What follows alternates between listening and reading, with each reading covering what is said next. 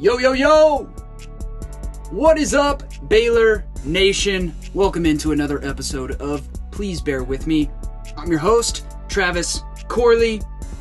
Man, what a great game on Saturday. Stomped, absolutely stomped the West Virginia Mountaineers. We're going to talk about that game a little bit more before heading into this homecoming matchup against the number 19 BYU Cougars. A little bit of a preview of a future Big 12 matchup. And ladies and gentlemen, we have special guest back to back Big 12 champion quarterback for your Baylor Bears, Bryce Petty, is joining the pod today. We're going to get into a lot of stuff. So here we go. Please bear with me.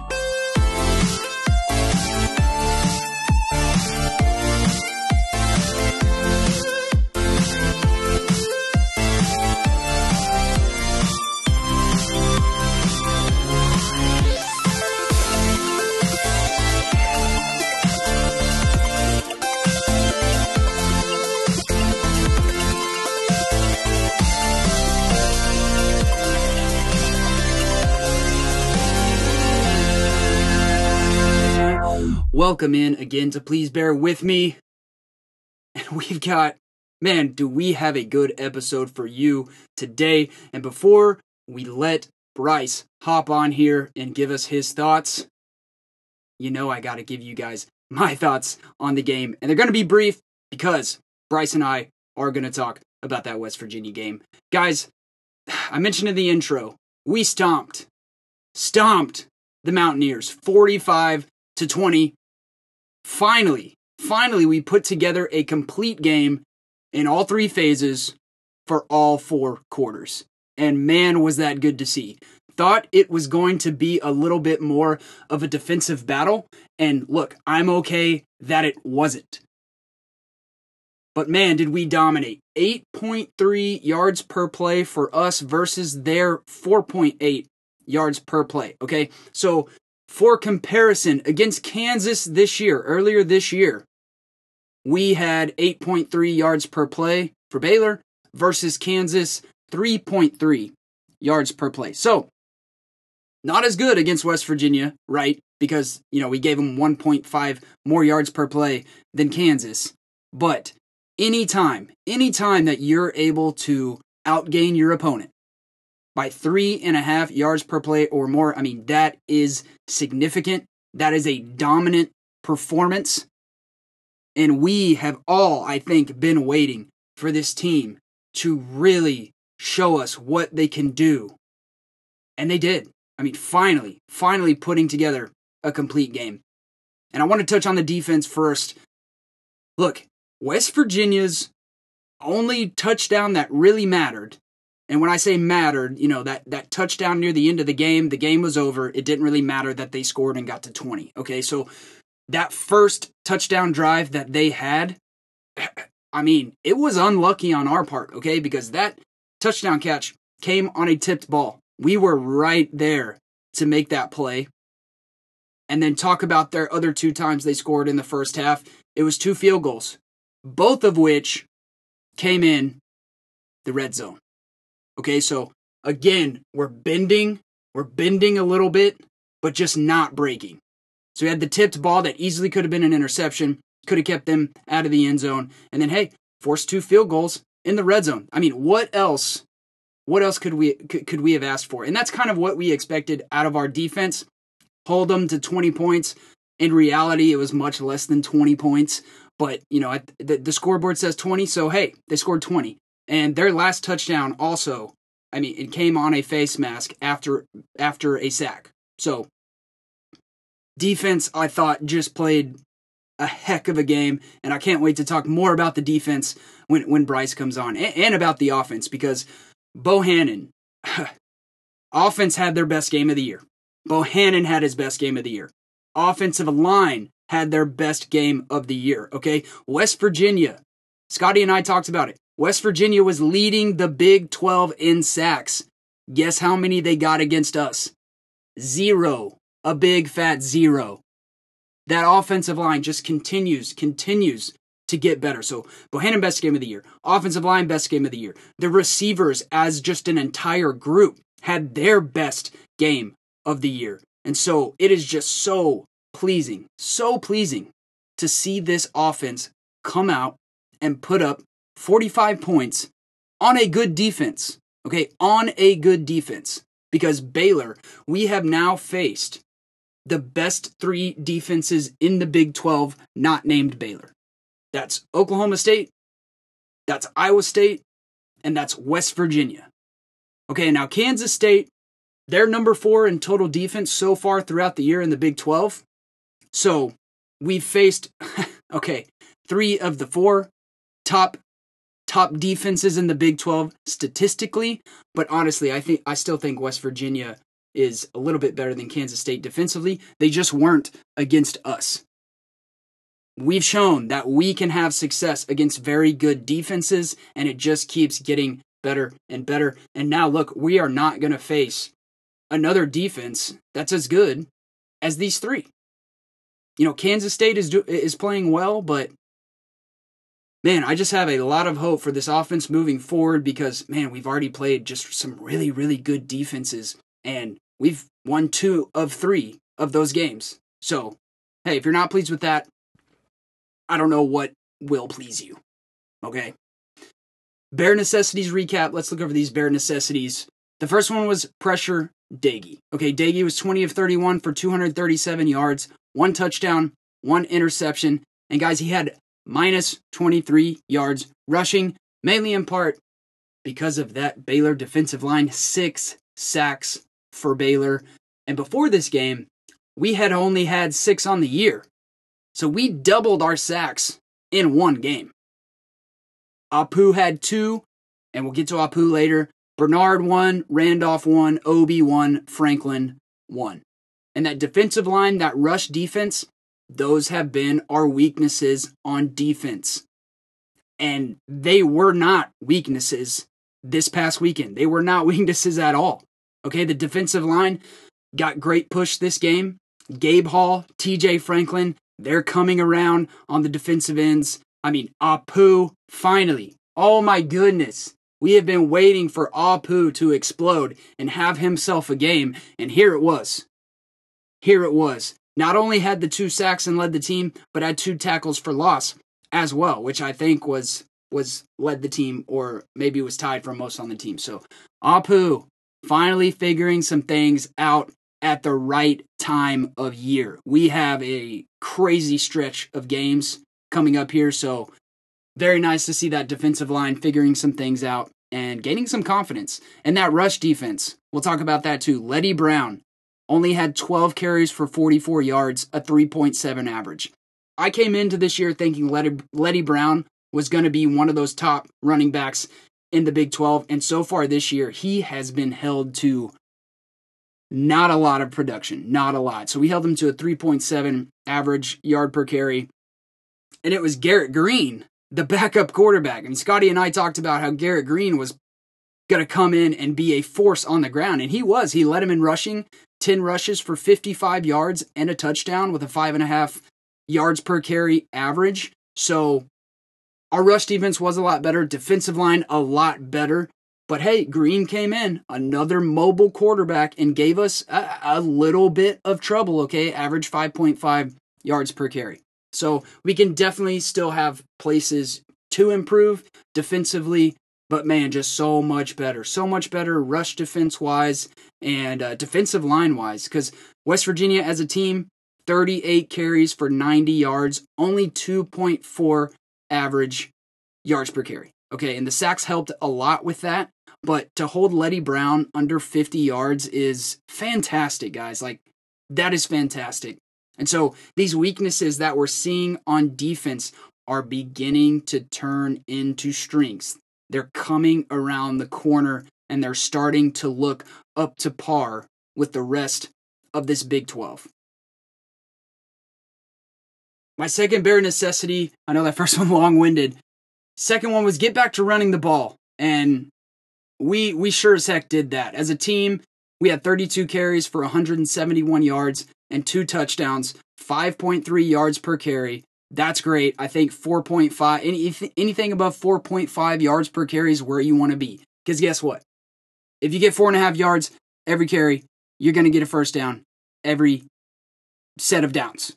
Okay, so 5.3 average for the game. That's excellent. Smith, 11 carries for 87 yards and a touchdown, a 7.9 yards per carry average. Ebner, 8 for 53 yards. He averaged 6.6 yards per carry. And that offensive line, that offensive line is really starting to settle in. It was great to see us to run the ball against a good Iowa State front, you know, at least in the first half.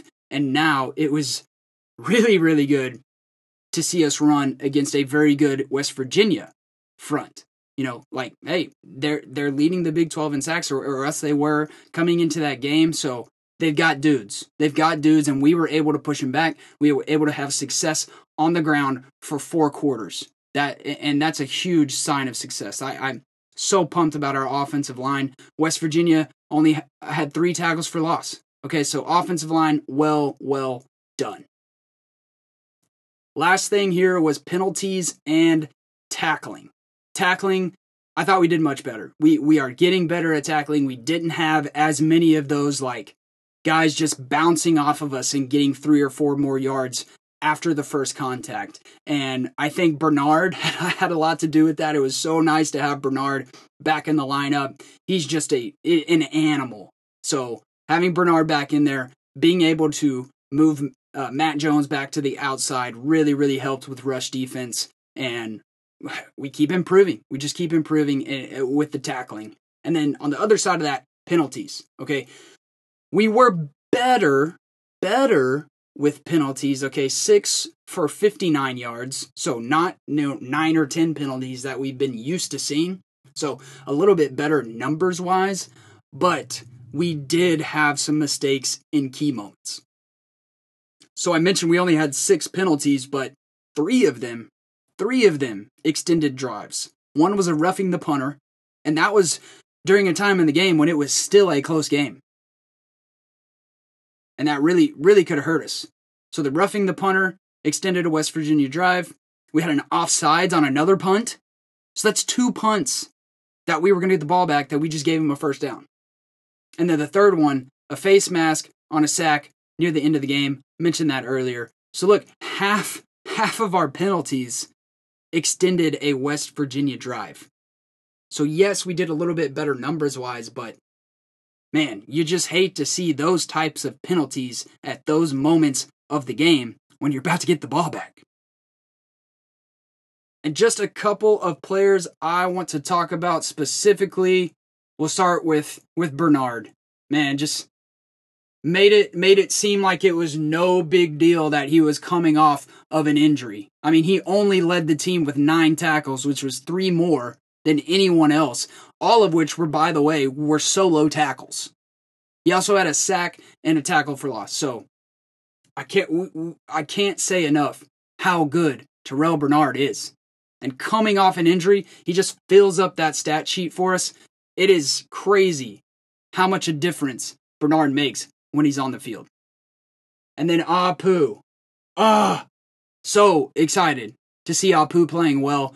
And look, this this was something I saw this week is the coaching staff mentioned he was so used to only getting reps and playing against one type of offensive line play that he just needed time to learn and, and develop. And man, did we see this weekend that learning and development come to fruition. The two sacks, the two tackles for loss, and he is coming on strong at the right time of the year. I mean, it is the perfect time of year for Apu to start playing well. I've been critical of his play. I think most of us has most of us most of us have, and I've been crit- critical of his river dancing too last week. But you know what, Apu, you can river dance all you want after that performance. I'm finding it hard to find anything negative about it. Bohanon, Bohanon, The deep ball was there, folks. The deep ball was there. 18 of 29, 336 yards, four touchdowns, no interceptions. For this is wild, guys. This is wild. Gary Bohanon does not have an interception on the year.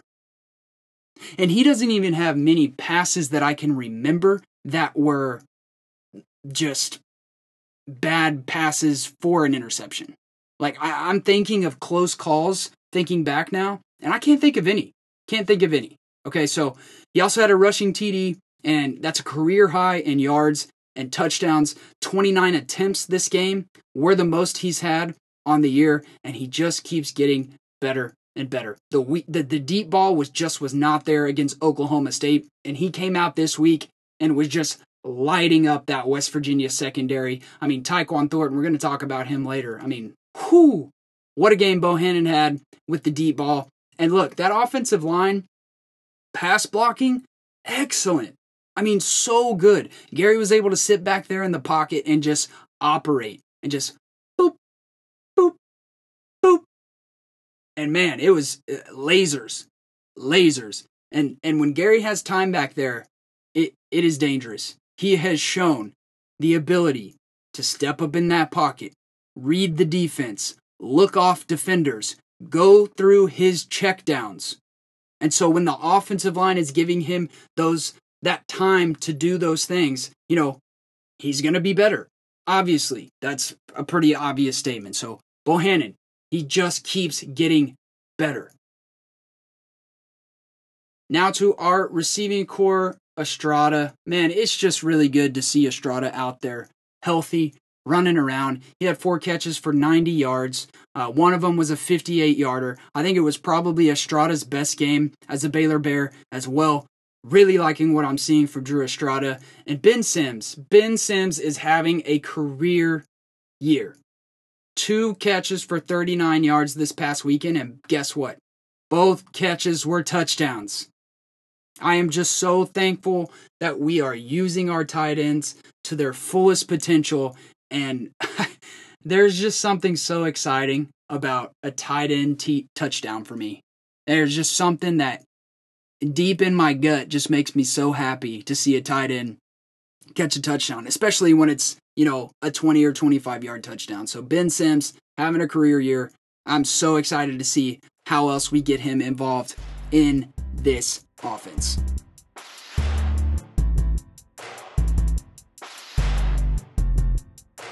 And we could not leave out the oh so good player of the game. Look, all three phases played really, really well this weekend. And since we expected this to be a defensive battle, and because our offense put up 45 points, I am going with an offensive player this week. And Bohanon, he had an amazing game for sure. But one guy showed out and had his best game in the green and gold, and that's Tyquan Thornton. Eight catches for 187 yards, two touchdowns, the 75 yard touchdown on the second play of the game to start that dominant performance. He also almost scored on another long play, but that West Virginia guy, he just just tackles his legs and we have been waiting for Tyquan to explode, to have a game like this. He certainly could have had this type of game against Oklahoma State, but this week it finally happens. Tyquan Thornton, your oh so good player of the game. And let's keep that music going because now joining us to bear with us is back to back Big 12 champion quarterback Bryce Petty. I hope you guys enjoy. Look at a cool office. We're working on it, but well, uh, yours looks a lot better than mine. I'm in a closet for yeah. the acoustics. well, I've got a tree, so we're both there. Yeah, I need to add a little plant in. I mean, it might be yeah. a little bit of yeah. Um, but the RG3 jersey does nice though. I think. I yeah, think that's a nice touch. So it yeah. Works. Well, hey Bryce, we are we are pleased, pleased to welcome you in. To please bear with me to podcast with us today. Um, thanks for joining us. Thanks for joining us. Yeah, thanks for the time. Excited. Uh, yeah. Uh, well, hey, let's jump in here. And where I want to start is the week of practice leading into the West Virginia game because this Baylor team was uh, coming off of a bad performance in Stillwater.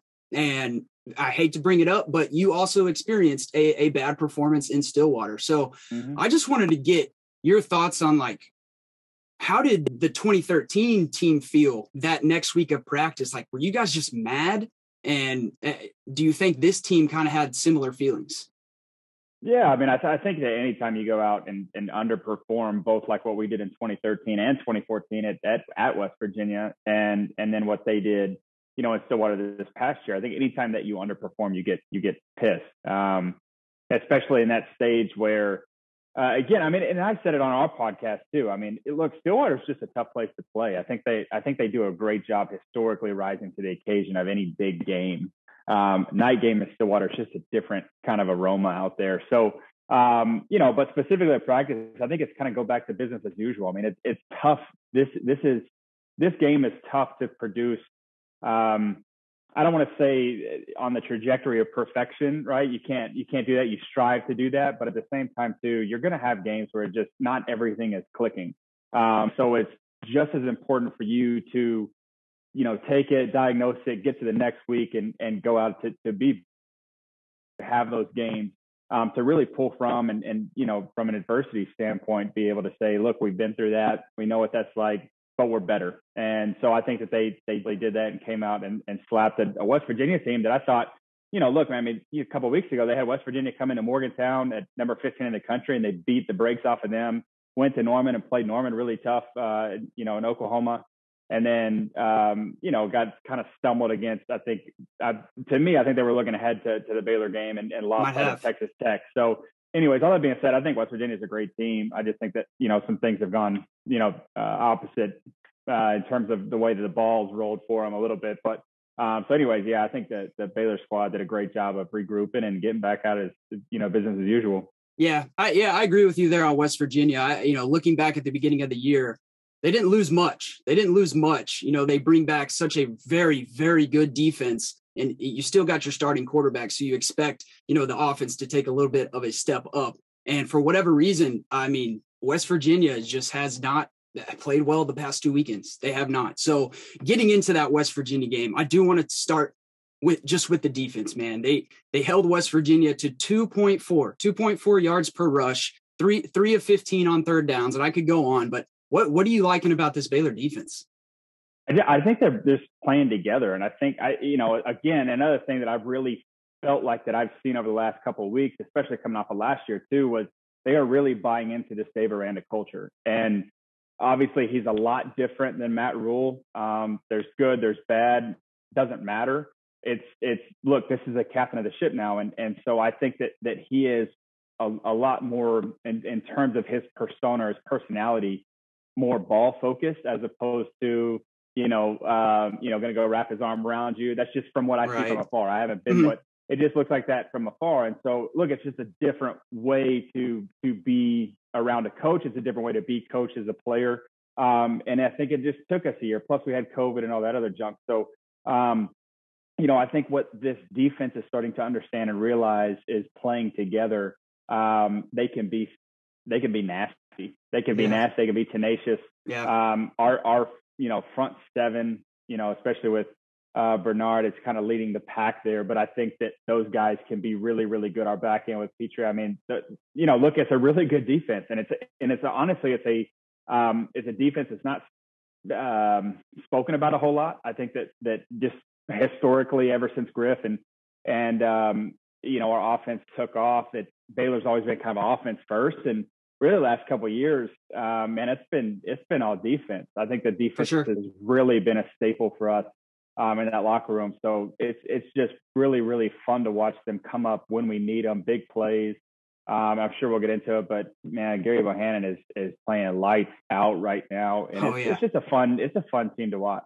It is, it is for sure. And looking at it, what made us so successful defensively in 2019 with, with Coach was that defensive line. I mean, it started mm-hmm. with pressure from those guys, and that seems to be, at least in my estimation, where Baylor needs to improve the most on defense. That defensive line, and then they come out against West Virginia. They post six sacks. They double their sack total for the entire year. I mean, is that kind of the area we still need to improve there defensively, or do we just need to keep playing together and just keep just rising yeah. to the challenge each week. Well, I mean, what's what's really interesting is even though you know you take the one loss, which we can really pull from in terms of getting better. they forced three turnovers. We just didn't have any points off of it. We and we were awful on third downs. And and that's where, you know, I think if anything, it's it's being able to execute when you need to be. And and that's and and you know, kind of Coach Aranda talked about, you know, the competitive maturity. But that was a very interesting way to talk about that game. Um, and and again, with the idea of the locker room is is you know, can you show up when you need to? Um, so I don't know. I mean, the, the defense is just playing so well right now. I don't think that there's anything necessarily that we need to get better at. You know, as soon as you start creating pressures, creating hurries, those guys in the back end are, are playing so well, um, you know, forcing turnovers. And, and that's where I just feel like, you know, in terms of when we do, um, you know, create turnovers, we got to score. We got to score. Yeah. It's, it's, it's just a point, you know, even if it's a field goal, field goals help and, and go a long way. So, um, all that being said, I think that we just, I, I really want us to kind of go back to the running game a little bit. You know, we've kind of tailored off I felt like the last couple of weeks and, and given, you know, Trestan Ebner and, and Abram Smith their catches or their, really their touches. Um, I want those guys to be getting, you know, 20, 30 touches a game just because they're so thick and dynamic. Um, and, and I think that that helps, you know, GB play the way that he needs to, which is just distribute and dish balls. Cause I think when he does that, he plays within himself and he's done such a good job of taking care of, of, uh, of the football anyways this year.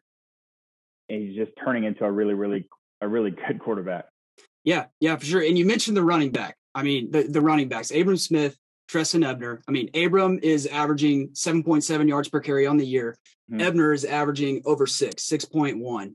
Um, is this is this the best running back tandem in the Big 12? We might not have the top end guy, but is this the best tandem in the Big 12?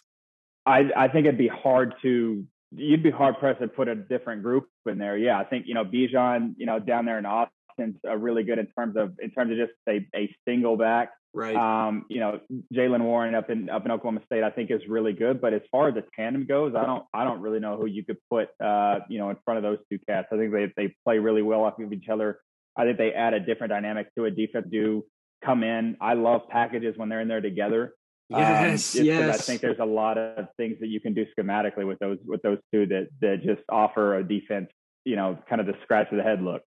Yeah, you mentioned that. I think we had uh I think it was Oklahoma State when uh Abram Smith was in at fullback. We gave him a, a carry at yeah. fullback. He had like 12 yards. Yep. That was our best right. it was probably our best run of the game. So yeah. um yeah, and, and switching over to these receivers now. Um if if there's one quarterback that can appreciate elite wide receiver play. I, I, think it's you. I mean, these guys yeah. over overlapped with your time. Kendall Wright, Terrance Williams, Tevin Reese, Corey Coleman, Antwan Goodley, Levi Norwood, KD. I could go on. Okay, yeah, so when, yeah, yeah, seriously, man. So when you think about this current receiver group, like what pops out at you about the our, our current receivers?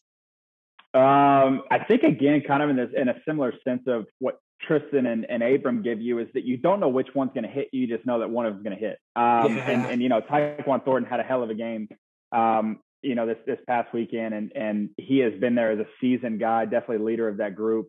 Uh, but I think they're all dynamic in their own right. And it, and, and again, you know, with what, you know, Gary's doing, dishing the ball out, taking what the defense gives him, it allows him to, to wait for those guys to be open. It's a, if it's a game where Tyquan's, you know, taking 10 catches for 180, so be it. If it's where he's dishing out and he's got nine different receivers catching the ball, you know, we can win that way. And then all of a sudden we have a tight end at Baylor, which is just awesome. Um, you know, he's playing really well right now in Sims. And so um, I think it just, it, it, you put a lot of weapons on something different and I'll present something different. And, and I think that, um, you know, coaches are doing just a really good job of, of preparing each week and then creating a game plan that, that, you know, allows all those guys to, to get involved and in the mix. Mm, yeah. Okay. Let's talk Gary Bohanon. I, I, I got to hear. Uh, you've already spoken. You've already spoken about him a little bit. I know you're yeah. excited about him just from what you've been saying. Um, he just, I mean, he just continues to impress me every week. I feel like he continues to get better every week. I mean, and sometimes for me, the best way to find out what something is is to first ask what it is not. So mm. I'll, I'll, let you, I'll pose this question to you in two ways and let you answer how you want. You know, what has impressed you about Gary Bohanon, or has he impressed you so much that you're saying, what has not impressed me about Gary Bohanon? yeah, well, I think, look, you have to look at the QB position. Um, it, not necessarily in a box per se, but I think what we're seeing in Norman is a great example of that, right? That guy, you know, Spencer Rattler's all world talent, but but can you execute? Can you lead your team? And then ultimately, can you take care of the football? And I think what Gary presents are all three of those, right? I think that again, what we've already kind of spoken about a little bit in terms of him, his his ability to take care of the football doesn't put the offense in bad uh, positions in a football game is is uno. That's number one.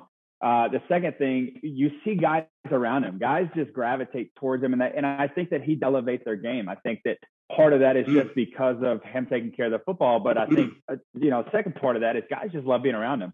Um, so, and and the beautiful thing about what I've watched in terms of from the from the first time I saw him get in the game until now, it is amazing.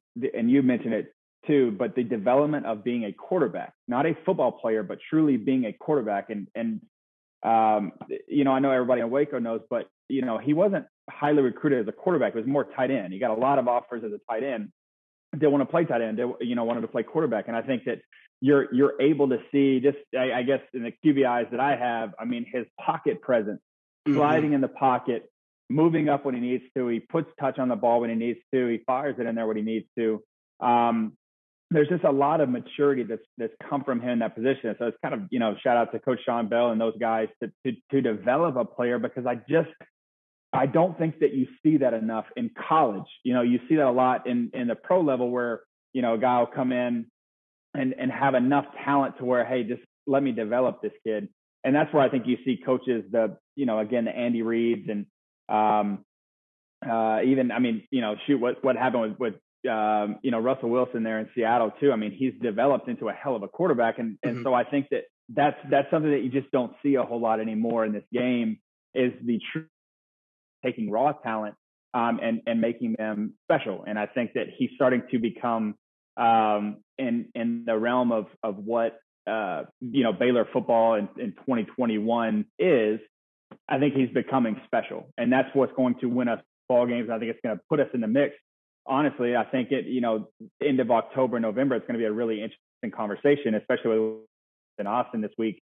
Um, you know, if, if Oklahoma State goes down to Austin and beats them, it's kind of this bedlam game, right? But um, I think that I think that there's going to be something to be said about you know when Oklahoma comes and plays, you know, at Waco this year too. Yeah, yeah, I think so. And con- continuing with Bohanon here, I and, correct me if I'm wrong, but in the offense that you played in at Baylor, a lot of your reads were done uh, pre snap. And it seems that in this current offense, while yes, it is important to read the defense pre snap, it seems like he's doing a lot of reads post snap. Is that am I off there, or, or is that a is that a fair assessment? Um, yeah, so a lot of our stuff was actually more reactionary than anything else. We had, uh, I would, I would say that what we did really, really well was che- or not chess. I say it every time, wrong, but it's more checkers, right? It was hop, hop, hop, hop.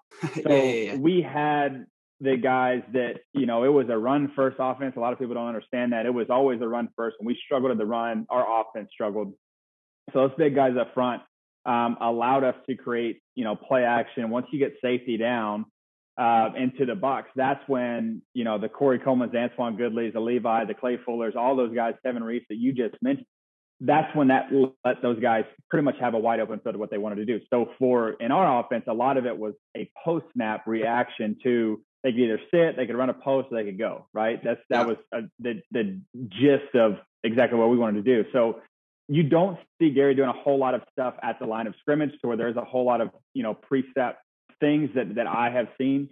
Um, but at the same time, too, I don't think at college you really need to. I, I mean, I think that's just kind of adding stuff that, you know, is, is more fluff than anything else. You don't have the same schemes that you do in the NFL as you do in college, unless you're, you know, SEC and ACC. ACC gets pretty dynamic um, in terms of the defensive um, uh, game plans. But all that being said, so I think that I think that Gary's just doing a, a really good job of throwing receivers open. Um, I think they're doing a really good job together of he's got now. I don't know if he's got half field reads. I don't know if he's got progression reads. Yeah.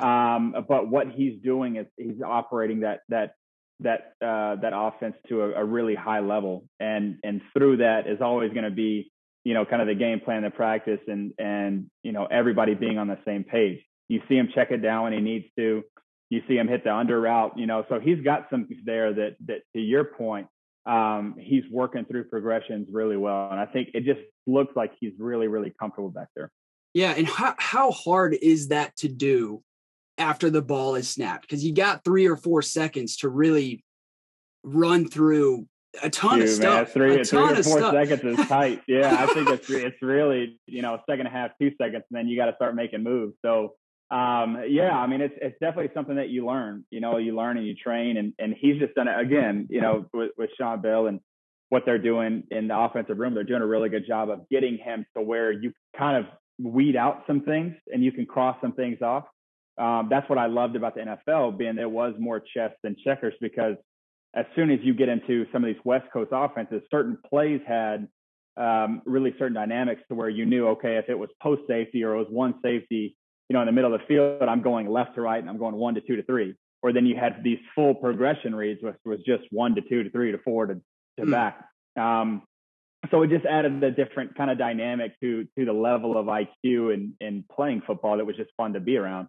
Um, but all that all that being said, I mean, I think what what Gary's doing uh, pre snap, post snap, distributing the football, all that goes into can you make the play? Can you make the throw? Can you throw the guy open? Um, and continue to get first downs, and he's and he's doing that. Uh, like I said a couple times on this podcast, but and and even on mine too. I think he's just operating at a really high level, so it's it's fun to watch um, a kid kind of be more raw talent when he comes in, and then really starting to execute um, and and be a, a quarterback. He is, in my mind, he is a quarterback.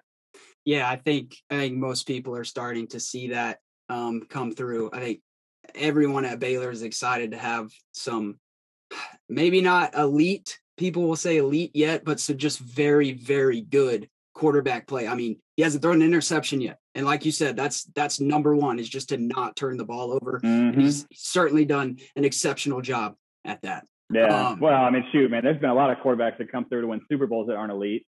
A lot of quarterbacks that come through that have won national championships that aren't elite. So mm-hmm. that part, you know, to me is when you have that talent, it's awesome. But at the yeah. same time, you don't have to be elite to win games. You know, so I think he's I think he's done plenty enough to to to be in a conversation to to put us in a great great position to actually kind of be in talks where everybody was putting us, you know, middle to low end, if not, you know, bottom three. So, yeah. I think that's yeah, I think that's I think that's changed for sure. Um, okay. You also had a very unique experience at Baylor, being one of the very few players to play the last game at Floyd Casey mm. and the yeah. first game at McLane. So I like just leading into that last game at Floyd Casey. What was that something that you guys talked about throughout that week? Like, hey, this is the last game at Casey. We, like, we got to we got to come out there and show out, or was it just business as usual, like you mentioned, you know, when we first started? Yeah, well, you're definitely aging me because that was seven years ago. Now it sucks. I'm so old. Um, but well, no, hey, no, we think... uh we we graduated on the same day actually. So we were same ceremony. So hey, I'm I'm aging myself too. So yeah. well, you got a better beard to show for it than I do. So um, appreciate that. But no, I think it was something that we definitely talked about. Um, you know, I don't I don't think that I don't think that people um, appreciate history and tradition as much when they're going through it as when they get past it and look back. If that makes sense. For sure. Um, so definitely looking back on that experience, you know, knowing, you know, the, the greats that have come through, um, you know, Tab, the Singletaries and Jeffries and, and, and there was just a lot of really amazing players. Um, obviously probably the, the most famous one of those being Griff to play in, you know, that stadium with all those guys. I mean, the, there was football, football did not leave Waco and it never has Waco. I think it was, you know, we took a couple of bumps in the road, a couple of years, but but to to take you know the early 2000s um, to get into you know the the or I guess the, the later part of the 90s and early early 2000s to get into the you know where we were at. Um, Roland people was just it was a lot of a lot of fun to understand the gravity of what that was, especially looking back yeah. now. Um, but I, I, what was interesting, I think it was more or less of you know, we were playing for a Big 12 championship to close out the case. And that was something that, that, you know, we did, you know, kind of talk about and, and say, Hey man, this is, this is a real opportunity to, to, um, you know, put Baylor on a map and kind of a different level than what we had been before. So, um, I think that was, and, and honestly, crazy enough, I know that that that game was for the Big 12 championship until we were in the tunnel. Um, and that's when you know mm. the Bedlam the Bedlam game. Yeah, I mean, wow, I forgot when, about that. Yeah, Oklahoma beat Oklahoma State, and so um, you know when that happened, uh, it was like, dude, they, they were everybody's kind of screaming in the tunnel, like, man, this is for the yeah. championship. You know, Oklahoma just just beat them. A really just unique time to be a you know one as a football player in general, but be a Baylor and and yeah. um, be able to, to, to do that was awesome. Yeah, man, and, and a, a, freezing cold game. Yes, I was about to say, but like, yeah. what a storybook ending. You you you win Baylor's first Big Twelve championship. You close out Floyd Casey, and and and, it's against Texas. Like, yeah, I, am not sure you could have written it any better than that. Um, I don't um, think you can. Yeah, yeah. So, and now going playing that first game in McLane. I mean, what was that like? Was it almost? Did it feel almost like an away game? Like, oh, we got to get used to these surroundings. We got to get used to this locker room. Like, we don't know what's about to happen. What What was that experience like? No, that was about the most hype we've we've ever been. awesome. Yeah, it was. Awesome. It was you know off on and you know shoot to have you know President Bush there and the flyo. I mean, there was just it was electric. So it was yeah. one of those things that again that you know we were able to benefit off the backs of a lot of people before us that you know put a put a lot of hard work, effort, and energy, and then to to be able to open up a new stadium as cool as that stadium is, you know, was while we were you know kind of playing. It was just uh, nothing but kind of coming off, you know, 35 over the hill. They're going south and seeing, yeah. you know, McLane Stadium. It's just a really unique experience. So I was, I was certainly blessed to be able to, to be able to, you know, open that up and, you know, get the win and then have another Big 12 championship, you know, with it. So yeah, yeah, we, uh, we certainly will never forget those back-to-back Big 12 championships. we, we, certainly will never forget. Yeah, they're not um, split either. So no, they're not. They're not. Yeah, for sure not. Um, okay, let's talk a little bit about BYU. A little bit about okay, BYU yeah, here. Yeah. Um, future Big 12 opponents, kind of a weird thing going on here. Yeah. Like they're going to be in the Big 12, but they're not yet, but we're playing them right now. Uh, Grimes and Mateos were both there last year. Um, and also it's a non-conference game in the middle of the season. That's that's new for Baylor and and right. for Baylor fans.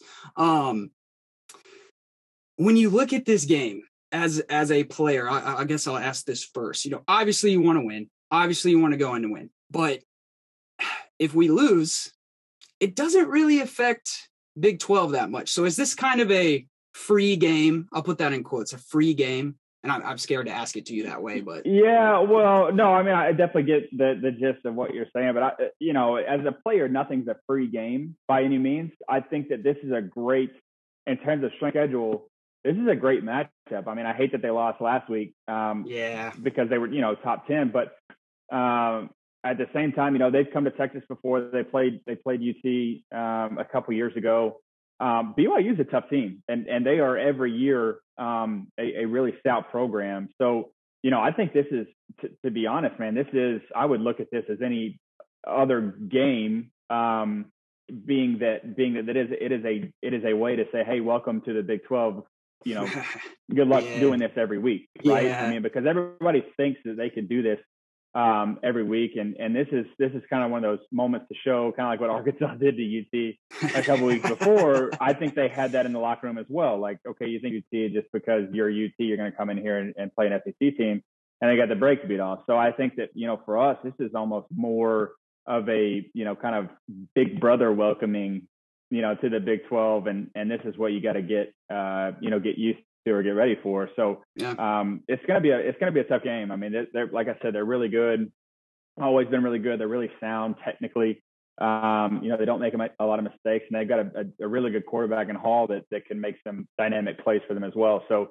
Uh, you know, all that being said, I'm, I'm not nervous about it. I, I like us better on paper. Yeah. Um, I like where we are chemistry wise, culture wise. I think momentum is really starting to you know, we took a, a, a little hiccup or a, a stumble there, naturally, um, in Oklahoma. In Oklahoma, you said State. it. You said it. Yeah, I wasn't going to bring yeah. it up. You said it. Yeah, whatever. um, I didn't even mean to say it. That's awesome. Um, you know, but uh, in, in Stillwater, but I think we learned a lot. And then the way that we came this week, we took care of business.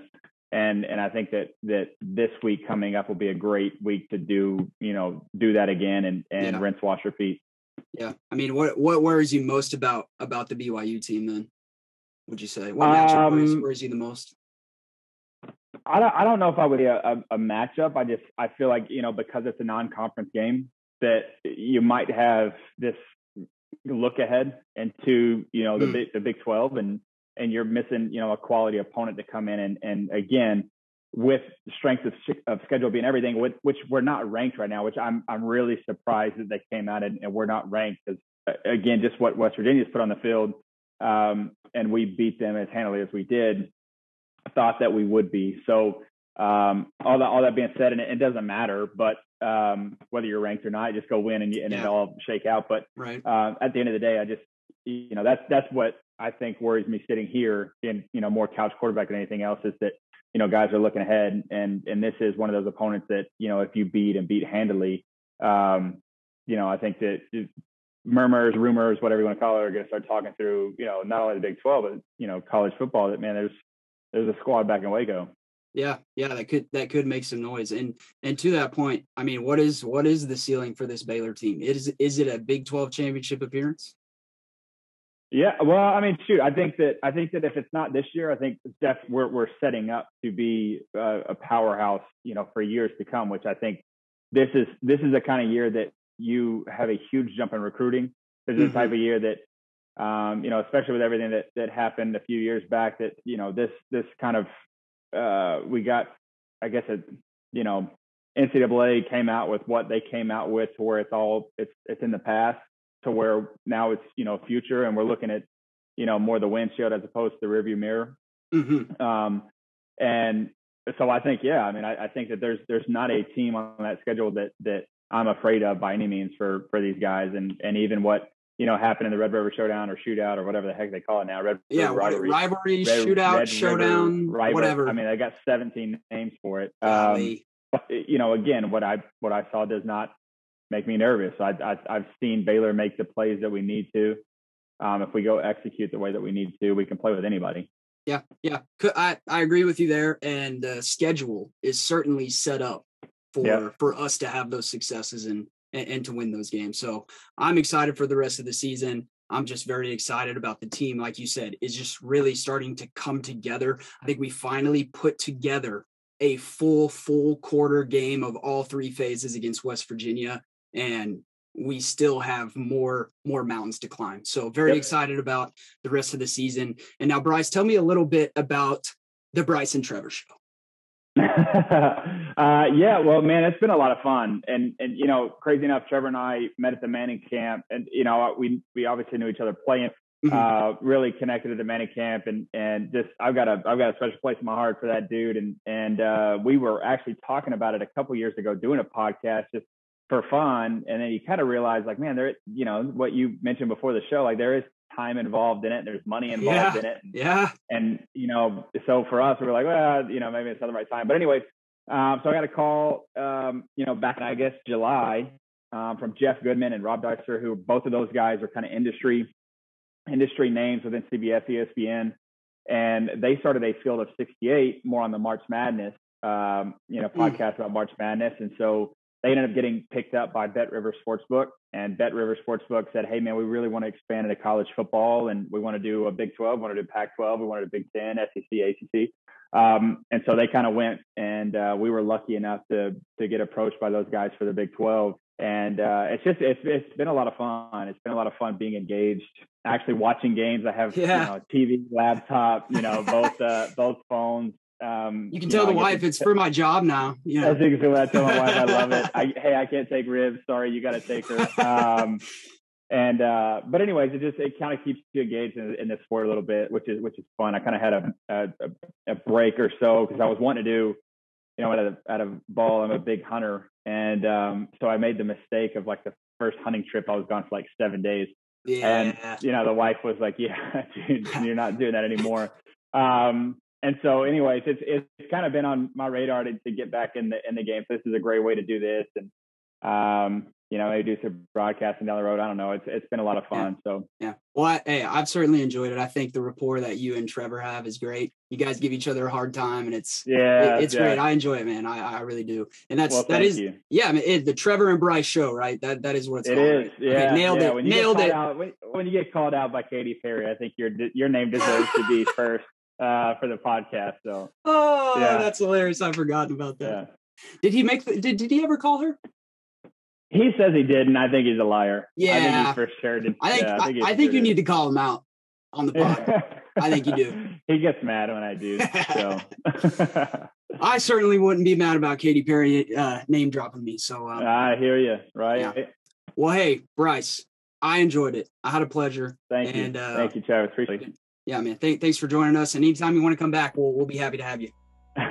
We'll do, brother. Y'all be good, and we'll see you guys uh, here shortly. Go Bears.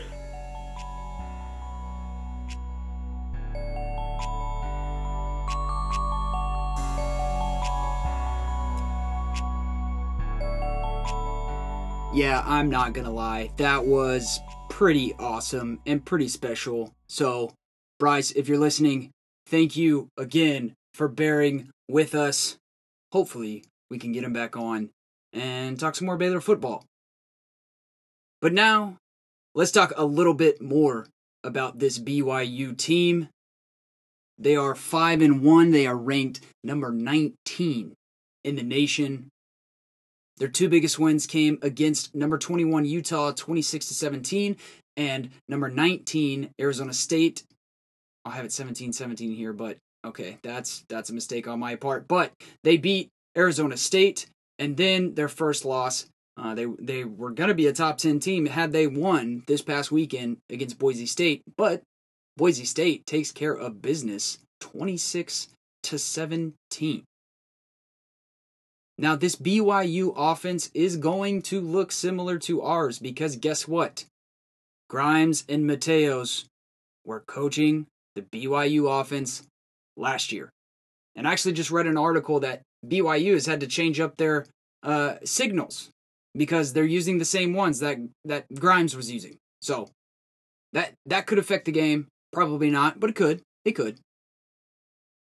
They are physical and they want to bully you as an offense, as really as a whole team, especially though on offense, because they have a very good running back. It reminds me a lot of what Jaylen Warren from Oklahoma State did to us, and he- they draw a few similarities. Uh, the BYU running back Tyler Allgeier, number 25, he's 5'11, 220. Jaylen Warren was 5'8, 215. So same weight, but Tyler's got three inches on him, and he is their bell cow. He's got 121 attempts on the year, 642 yards, 5.3 yards per rush, and he's got eight touchdowns. That is a lot of touchdowns, okay? And now compare those carries 121 carries already on the year, okay? Between Ebner and Smith, okay, combined, they have 144. So combined, Ebner and Smith don't have too many more carries than Tyler Allgeier does on the whole year. And he is a very, very physical runner. Uh, If you want to want a comparison to someone we've played already this year, it's Jaylen Warren. At quarterback, it's Jaren Hall, number three. He missed two games before that Boise State game last weekend. It was like a midsection injury. Not exactly sure what it was. I'm sure he was just bruised up if, if, if he's back, but I'm not sure. Okay, I'm not exactly sure what that midsection injury was. Uh, versus Boise State was 22 of 37, 302 yards, one touchdown, one interception. Only had two rushing attempts against Boise State. Um, but don't read too much into that. Could could be because of that injury. Because on the year, he's got 22 carries for 163 yards, and he's averaging 7.4 yards per rush. So he can get it done with his legs. He didn't against Boise State. I don't know if that's injury. I don't know if that's the game. I, I don't know what it was. But I say that to say one of our weaknesses defensively has been mobile quarterbacks. I think Jaren Hall prevent, uh, prevents presents some challenges here for our defense. Now, let's talk about that BYU defense just very quickly. They are very physical and just a solid, solid defense. Middle of the road in stats. Okay, 54th ranked in S&P Plus. They're the 62nd in total defense nationally. They're 33rd in scoring defense, averaging, uh, allowing just a little bit over 20 points per game, and they've got 13 sacks on the year. So, again, a solid physical team, a solid physical defense. And, you know, I, they're middle of the road. They're just a little bit average to below average, like on total defense, but they are holding their opponents which have been some pretty good opponents, to just 20 points per game. That is excellent. Okay, that is excellent. And look, they turned the ball over against Boise State four times. Four times they turned the ball over, and they still only allowed 26 points. So, hey, they may give up yards, but they don't give up a lot of points.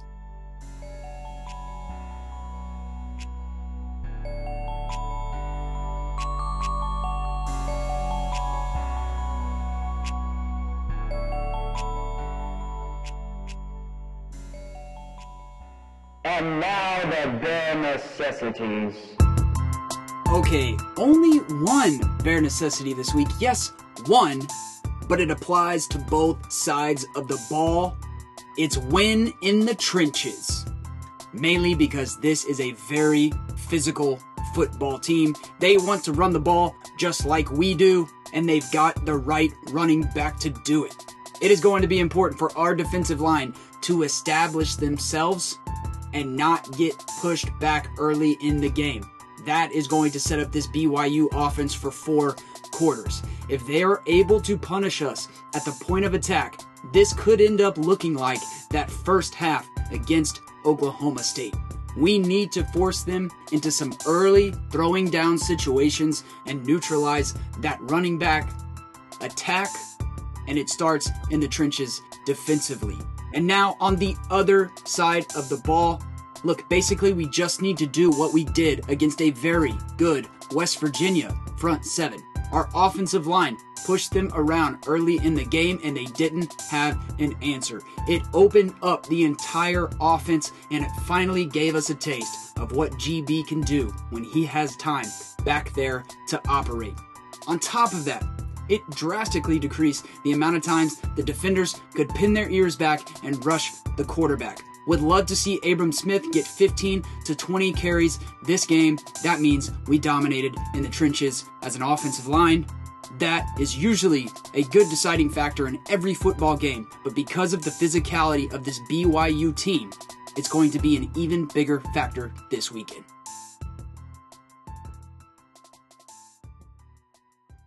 Game prediction.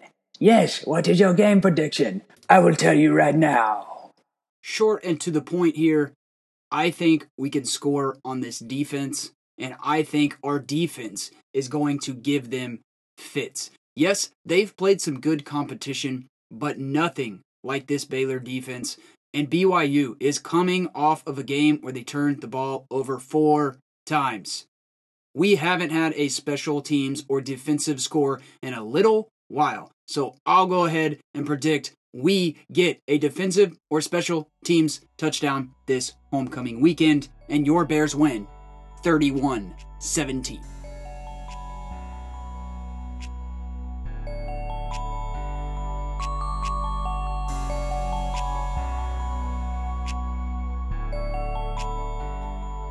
Did not get to go over my Big 12 picks last week, and I'm glad I didn't because I have done terrible the past two weeks.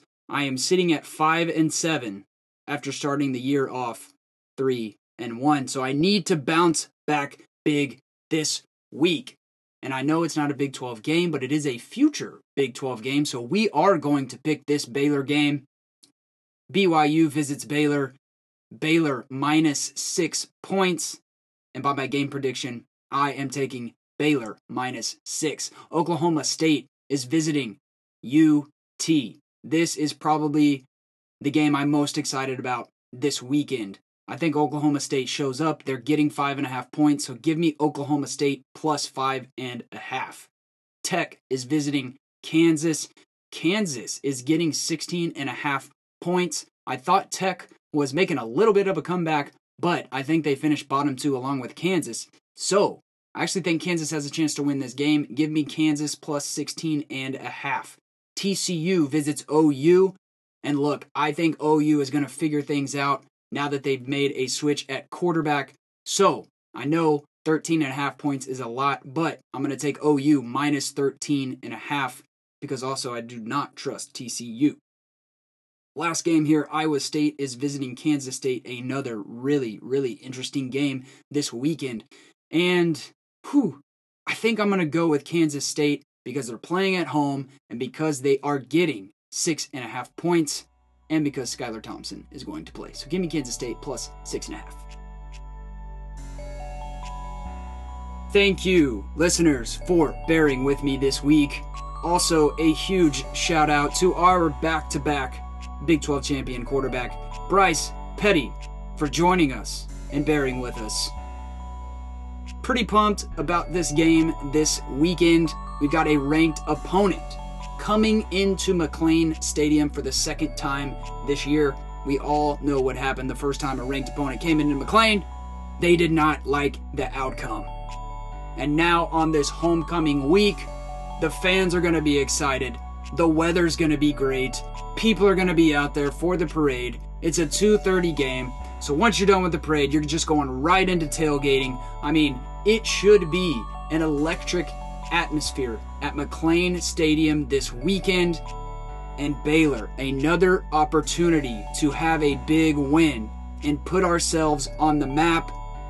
A lot of people don't know about this Baylor Bear team, but I promise you by the end of this year, they will know. Sic 'em Bears!